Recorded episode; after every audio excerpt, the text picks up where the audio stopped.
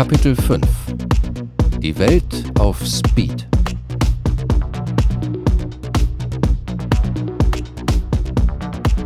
Die zweite Hälfte des 19. Jahrhunderts bricht mit nie gekannten Veränderungen und unglaublichem Getöse und Gestampfe über die Welt herein. Die fortschreitende Industrialisierung bringt vor allem technische Neuerungen mit sich. Die Telegrafie, die Eisenbahn und die Dampfschifffahrt lassen die Welt in rasantem Tempo zusammenwachsen. Gleichzeitig wird der Horizont jedes Einzelnen größer. Auf Föhr gibt es all das noch nicht. Aber man kennt die Entwicklungen aus Erzählungen, die die Seeleute von ihren Reisen mitbringen. Jürgen Rickmers ist einer dieser Nachrichtenübermittler. Deutschland ist damals eine zersplitterte Nation ohne Staatsgebiet, aber auf dem Weg zur Industriemacht. Hinter Großbritannien und den USA stehen die Deutschen bald an dritter Stelle der Industrienationen weltweit. Sie verdanken ihren Aufstieg allerdings nicht dem Textilsektor, wie etwa England, sondern maßgeblich vier anderen Gebieten. Dem Steinkohlebergbau, der Eisen- und Stahlindustrie, dem Maschinenbau und nicht zuletzt dem Bau der Eisenbahn. Der Bau und der Betrieb der fauchenden Eisenbahnen wiederum war, wie es der Name schon sagt, ohne Eisen, Stahl und Kohle undenkbar. Die Eisenbahn war buchstäblich die Lokomotive des Fortschritts und zudem ein gut geschmierter Jobmotor. Zehntausende schufteten in den Stahlfabriken. Allein in Preußen verfünfzehnfachte sich die Erzeugung von Roheisen zwischen den Jahren 1850 und 1880 von 135.000 auf 2 Millionen Tonnen. Beim Stahl sah es ähnlich aus. Die Produktion stieg im selben Zeitraum um den Faktor 11 auf 1,7 Millionen Tonnen.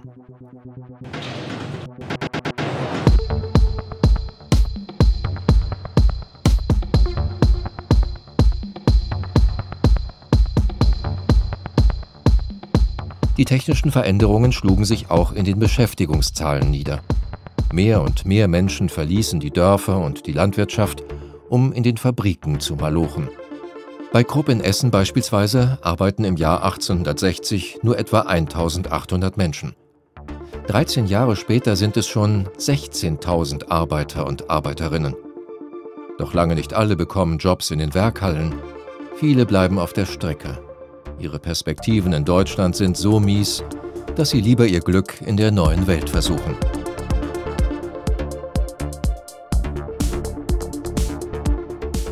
Doch es bleiben genug Menschen in der Heimat, um die Städte zu füllen. Der Begriff der Urbanisierung wird populär.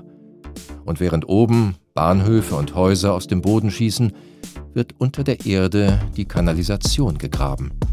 Das verbessert den Gesundheitszustand der Menschen in den Städten, die Bevölkerung wächst weiter. Laut Volkszählung leben im Dezember 1849 allein in Berlin 423.902 Menschen. Heute sind es 3,6 Millionen.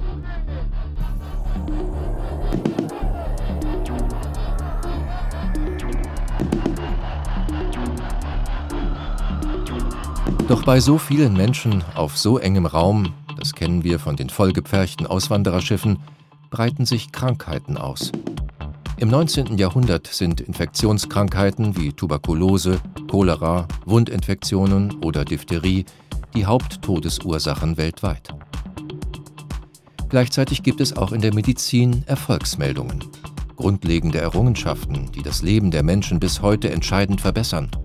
Es gibt erste Impfungen, die Röntgenstrahlen werden erforscht. Robert Koch entdeckt, dass zahlreiche Krankheiten von winzigen Organismen, den Bakterien, ausgelöst werden. Ihm und seinen Weggefährten in Berlin ist es gelungen, Infektionserreger und Ansteckungswege gezielt zu identifizieren.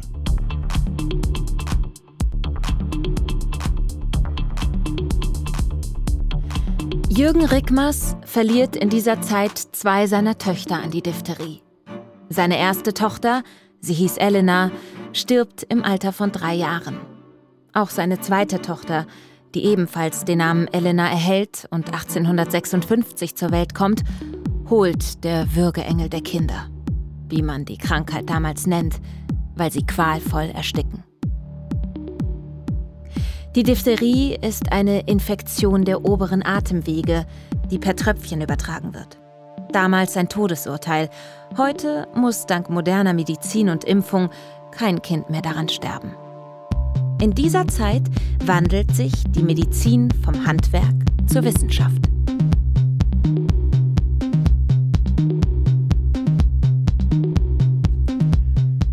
Was das Transportwesen angeht, so gab in der zweiten Hälfte des 19. Jahrhunderts vor allem die Eisenbahn den Takt an. Ihr beständiges Rattern drang in jeden Winkel und ihr Klang war der der großen, weiten Welt. Sie beschleunigte das ganze Leben. Immer mehr Menschen und Waren wollten von A nach B kommen, und zwar schnell. Erstmals in der Menschheitsgeschichte konnte man sich schneller fortbewegen als mit dem kräftigsten Pferd. Das Geschwindigkeitserlebnis veränderte sich fundamental. Der Blick aus dem Abteilfenster faszinierte die Menschen. Felder, Bäume und Blumen flogen als bunte Striche an ihnen vorüber. Die Welt ist auf Speed und ihre Lines sind die schier unendlichen Gleiskilometer.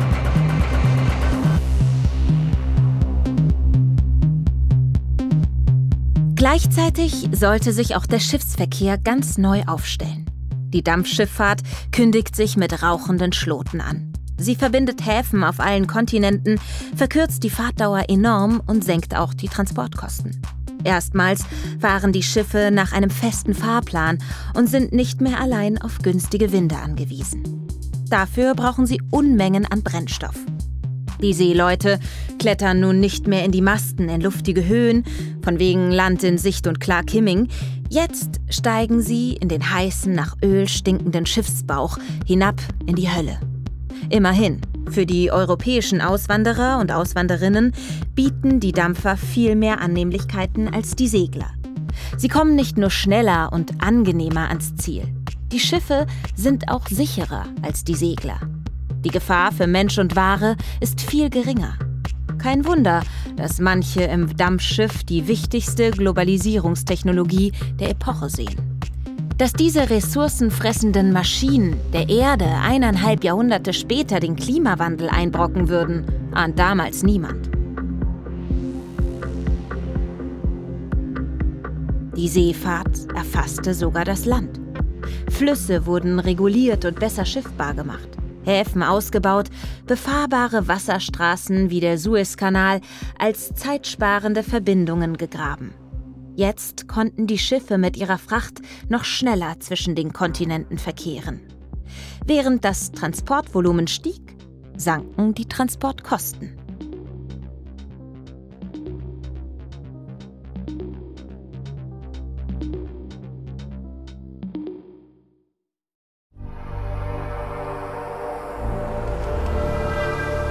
Auch Jürgen Rickmers justiert in diesen Zeiten sein Business neu.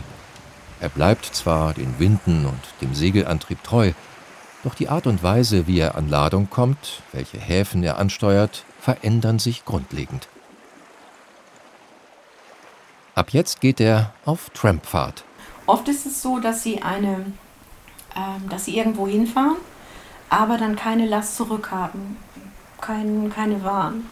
Und dass sie dann gucken müssen, also die Aufgabe des Kapitäns, der an Land geht, Steuermann und so weiter, bleibt immer an Bord, um dann zu gucken bei den Agenten, ob sie neue Ladungen bekommen. Viele kennen den Begriff vom Trampen, dem Daumen raushalten und hoffen, dass ein Wagen anhält. Und letztlich ist es genau das, nur eben auf See. Und dass der Daumen bedeutet, ich habe Platz an Bord, wer hat Ladung für mich? Gab es Ladung in Boston, die nach Chile gebracht werden sollte, ging es eben nach Chile. Diese Form der Lohnfahrt zwischen den Häfen hatte sich seit Anfang der 1850er Jahre auch für die Hamburger Schifffahrt, für die Rickmers vielfuhr, zu einem sehr profitablen Geschäft entwickelt.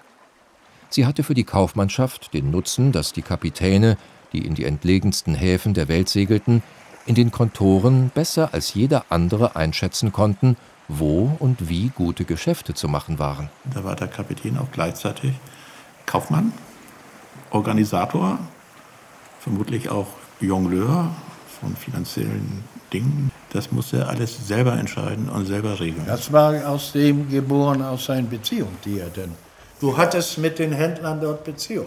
Die Tramp-Kapitäne waren jetzt Geschäftsleute.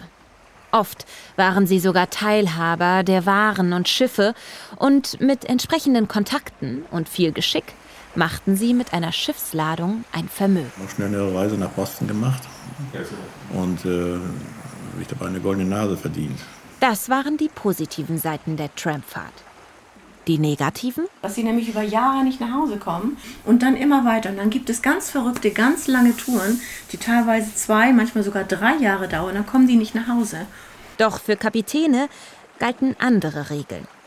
Von Zeit zu Zeit nahm Jürgen Rickmers seine Frau Tat mit an Bord. Teils muss sie Monate mit ihm gereist sein. Als junger Kapitän machte Großvater einmal eine Reise von Kopenhagen aus.